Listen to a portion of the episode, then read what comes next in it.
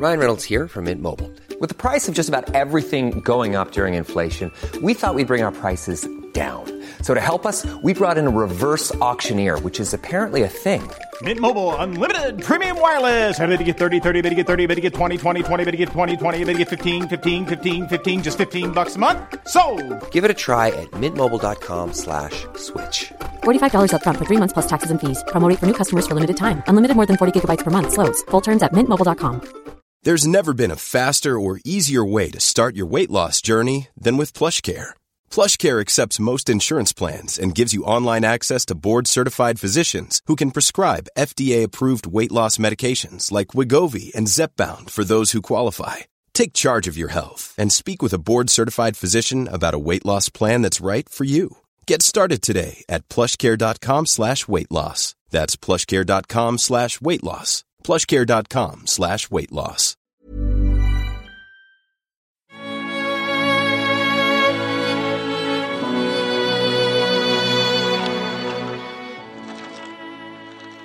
Over the last few weeks, Conor has been going back through various archives with Emma Boyle and Eddie Noonan of Frameworks Films, marking the fact that together they're in business over twenty-one years, creating the most incredible series of documentaries about Cork and Cork's history.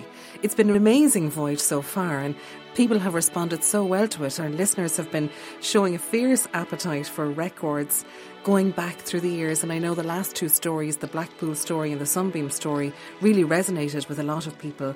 The one they're going to talk about this morning is the lives and times of stonemasons. It's called Set in Stone, and Conor asked Eddie and Emma what started their interest in telling this story. We, we were contacted by Jim Fahey, mm-hmm. well-known Cork stonemason and part of the, the Cork Masons Union. Yeah. He initially just asked us would we come and film a, an, an exhibition opening they were having in the City and County Archives there with Brian McGee in, in Blackpool. Yeah. We went and, and, and from that, I suppose, we just kind of could see the wealth of stories they had. And, you know, Jim in particular is, is just incredibly passionate about recording the, the history and heritage of the stonemasons.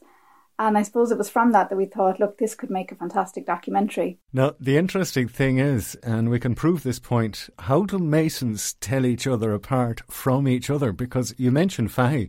It's a kind of a thing that's handed down from father to son. It's it's kind of a family thing. So there would have been several Faheys and several Murphys and several McCarthys and several. How did they tell each other apart? Oh, that was the, the nicknames. Everybody was kind of given a nickname. People like Ham for Jam. There was one man, he came in and he had his... his ham sandwiches, and there was another man who come in and he'd, he'd have uh, the jam sandwiches. He'd ask his buddy, like, do you want to swap? Like, do you want ham for jam? And that was it. He, that's how he got his nickname, Ham for Jam. So it kind of went on like that. And then, I mean, another famous family of, of masons were the the uh, the Falveys. There was a lot of brothers. I think it was four brothers, and they all had nicknames. You must admit you, you felt like you'd struck gold when you suddenly got the list of all of the different names. It was pure Cork, in a way, when you listen to them. And here's an excerpt where we learn about all the different nicknames that everyone had for each other.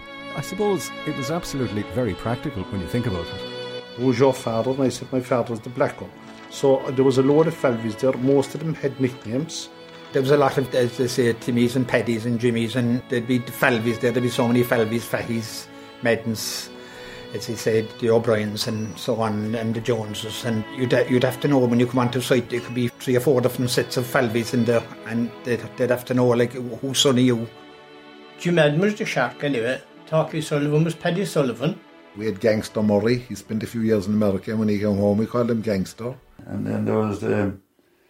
There was another fellow, he was called uh, Charlie Chaplin, because he sort of walked maybe a little like Charlie Chaplin. The Piebald was there, that would Dan Jones's brother, Billy. He was a foxy fellow, so we called him the Piebald. And we called Dan, Dan the Tuner, no, we just called him the pony, and his father was the horse. So we christened him well, without a priest, you know. And they called my father the Blacker because he was very, very dark. He had a brother that was very fair, and they called him the Whiter. There was another fellow who used to be on about his teeth being so white, and they called him the Pearls, because he said his, his, his teeth were like pearls. And then the, the youngest fellow, Mikey, they called him the Pilot, because he had done a stunt with the R A F. So like the four brothers were the Blacker, the Whiter, the Pearl and the Pilot. There was uh, Paddy Nason then, and Tommy Nason. Paddy was uh, Colonel Springsprang, and Tommy was Colonel Ironsides. My own sons called me Jock, like at the time there, the, the, the Ewings, Jock Ewing used to be on the telly and they used to always be mocking me about it, like, we're going to call you Jock Ewing, you know. Tommy Hurley then used to call him Hamper Jam. He always had jam in his lunch. His wife must have worked in a jam factory. And then he'd come in the morning, what have you in your lunch, Marco? When it come to tea time, oh, I have a bit of ham. I'll give you jam for ham. And that stuck to him, you know. My grandfather, old Dano, they used to call him Steady Stroke because he'd go to work every day and he had the same old pace all day long, you know. No no burst of speed, no nothing. But at the end of the day, he had a fair day's work done. There was a man called Jim Bryant. He was the Gom. He was known as the Gom. And the reason he was known as the Gom, he was the most educated man you ever met in your life. Besides the humour, and it reminds me when we were talking about the Sunbeam factory as well last week, that humour was something that kind of bound everybody together as well. But there was also a great therapy in, in being a stonemason, particularly if you're going to practice it for life. It was good for you. I know I've an experience. My father once wasn't feeling great and he was put into the company of a stonemason for a week in County Clare and he came back in flying form altogether. Well, actually, a lot of the, the men do talk about that, all right. You know, I think there's something about working on the stone. Mm. It was tough work, there's no doubt about that. Yep. But I think for those that really had a kind of a graw for it, you know, they could just walk away and kind of lose themselves in the stone, you know. Oh, well, I have to say, like, once you got into the stone work, there was nothing like it. Because you could be out in the middle of the countryside on your own. And I think there was nothing better than it than to be there with your thoughts, as the man would say, and it just... The thing about stone, like, is that you could do anything with it if you took the time with it. And, uh, like, you could spend an hour, well, we'll say half an hour, dressing a piece of stone. And just on the last tap of the hammer, the whole thing was shattered on you. And you'd have to start all over again. You know, it was one of these jobs, it was time-consuming. But it was great therapy if you were a bit mad. But I think, you know, what what kind of also attracted us, I think, to this story was that, you know, if you if you get on a, a, a city tour bus or something, if you go and visit a city and you, you're always shown all these wonderful buildings, uh, you know, around a city, and you're often told who the architect is, but you're never, you never get to hear the story of who actually made these buildings, who were the men who actually, the bricklayers, the stone masons, yeah. the block layers, all these different crafts. You know, that was what was so incredible, and it was such a rich history that these men, you know, were able to share with us. And and the love that they had for it and the sort of pride in their work, you know, was extraordinary. They were the men that literally built Cork City. And that's what's so fascinating about it as well. Another thing that caught my ear was the fact that I suppose every craft and every trade has its secrets. Like somebody who works in wood and a wood-turning machine might turn his back at the vital moment if there's anyone else watching, where he does a little twist or a turn so no one could see his trademark move. I suppose that the masons were the same themselves, particularly stonemasons, and I was amazed to hear that they actually had their own language. That's right, yeah, that the barlog. Mm-hmm. That's how I suppose they communicated. Mm-hmm. So somebody else listening in or something like that, or if they want to talk, maybe the boss wasn't around or around, you know, so they'd, they'd communicate that way. It's kind of died out a little bit yeah. now, but again, through Jim, the work of Jim Fahey, he's kind of restored a lot of those stories around that. I know he's gathered lots of sayings, and I think even we still use, I think, you know, I think one of the words is mock or mocko. Mocko was the boy or the, the, the mason. There's other, other other words as well, you know. Sorry, Mark. There's Lubens and the Custer. On again. Sorry, Borrow. Oh, Trahultish. Well, you'd hear it now there, like, I, I wouldn't even have a word of it, but um, I, I'd hear him speaking it, and it was like, you know, what are they talking about, you'd be saying to yourself? You wouldn't understand the word of it. Like like someone speaking Italian or, or uh, Spanish to me now, like, you know, but I knew it was their own language and they could talk away and you about you and you wouldn't even know what they're saying. So then I've been working then with a man, Tom Madden, God be merciful to him. This he taught me the barlog because every word that he'd say was barlog nearly, and I said, what is that, Mister Madden? And then he said, look, boy. And then he'd say whatever he had been saying to me in our own language, let's put it that way.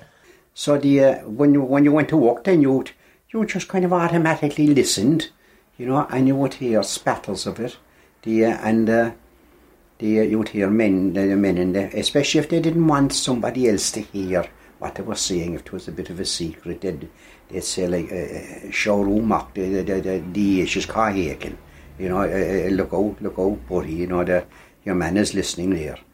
The language was, you know, was that, um, you know, that uh, every mason was called Mako, like, you know, you know, oh, you Mako and all that, like.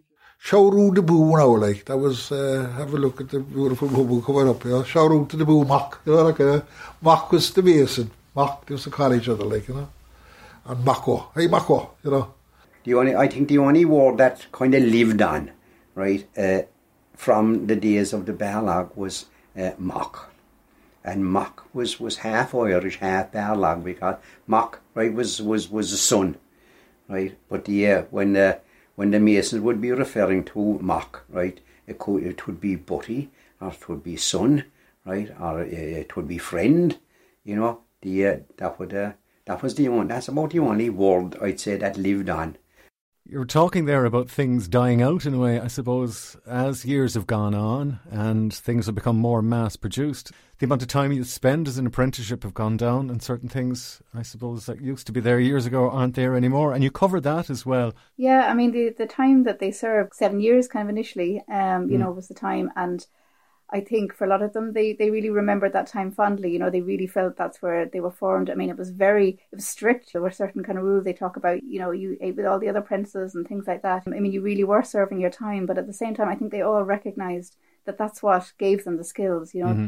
Everything is uh, so fast and everything is on price. You don't have really time to teach the apprentices, you know. It is all hurry, hurry and get this done. If they can't get it done, they're losing money. And a lot of it, like, results in shoddy work, you see, along the way, that they wouldn't have maybe the pride in it for the reason why they weren't shown properly. And I know the apprenticeships are down to, say, four years now. There was a reason for why we done seven years. It wasn't for the good of our health, anyway, uh, for the money we were getting. I started off, I was getting one pound and ten shillings a week for forty-four hours. One pound and ten shillings.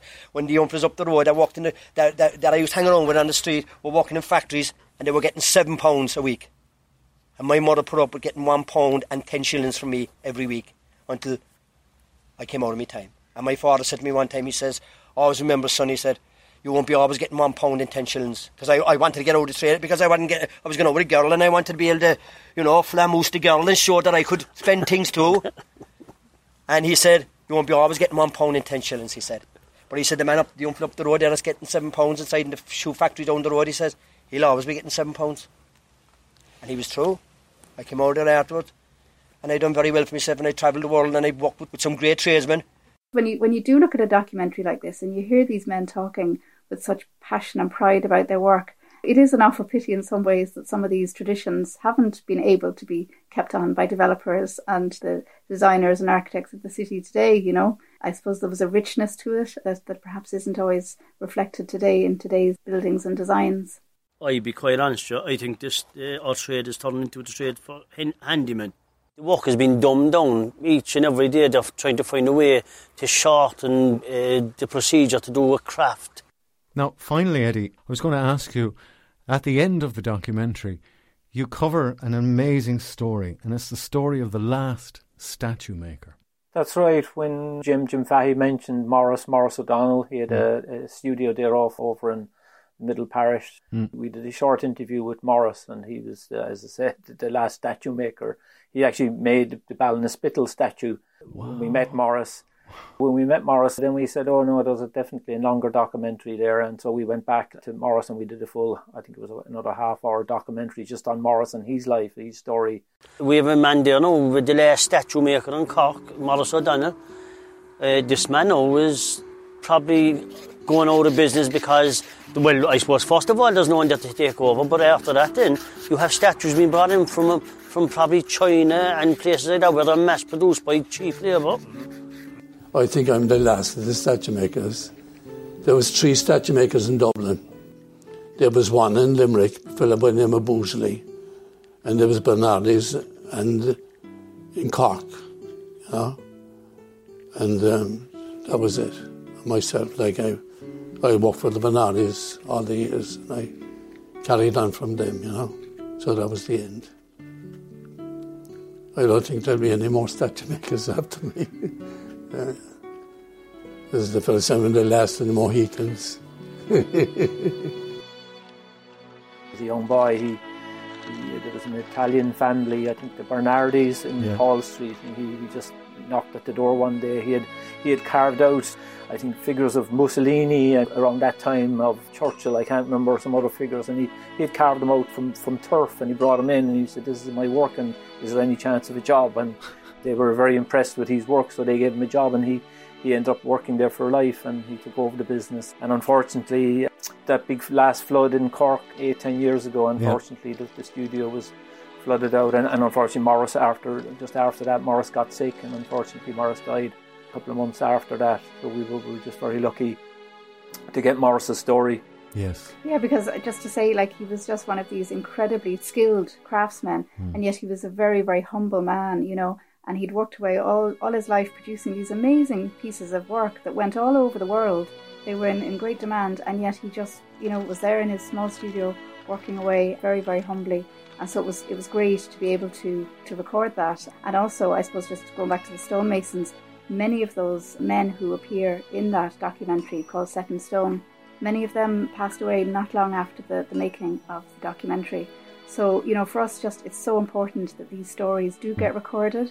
Yeah. And get archived. There, there's, there's such a wealth there in them. In a funny way, you've built your own memorial to all of the people who built, you know, memorials to others, who built statues, who built walls for people yes. to be, feel safe behind, who built pathways yeah. on roads for people to travel on, who built, I suppose, an infrastructure for Ireland that would be longer lasting than the roads themselves that they were built beside. But you yourselves have built an archive, and people can actually access it online. Just go to your website. That's right, yeah. It's w w w dot frameworks films dot com. We're slowly adding to that ourselves. Bit by bit, we're, we're putting more and more films up. So if they go to the website, they can click on a link to our YouTube channel and find some of the films there. So we'd be delighted for people to have a look at them. Okay, my thanks to Eddie and to you, Emma, for helping me go on another little bit of voyage back into the past this week. Do you mind if we continue this journey? Because I'm more than curious as to what we'll be covering next week. Absolutely, we'd love to. Thanks very much, Conor, for okay. the opportunity. Cheers, lads. Thank Great. you. Thank you, Conor.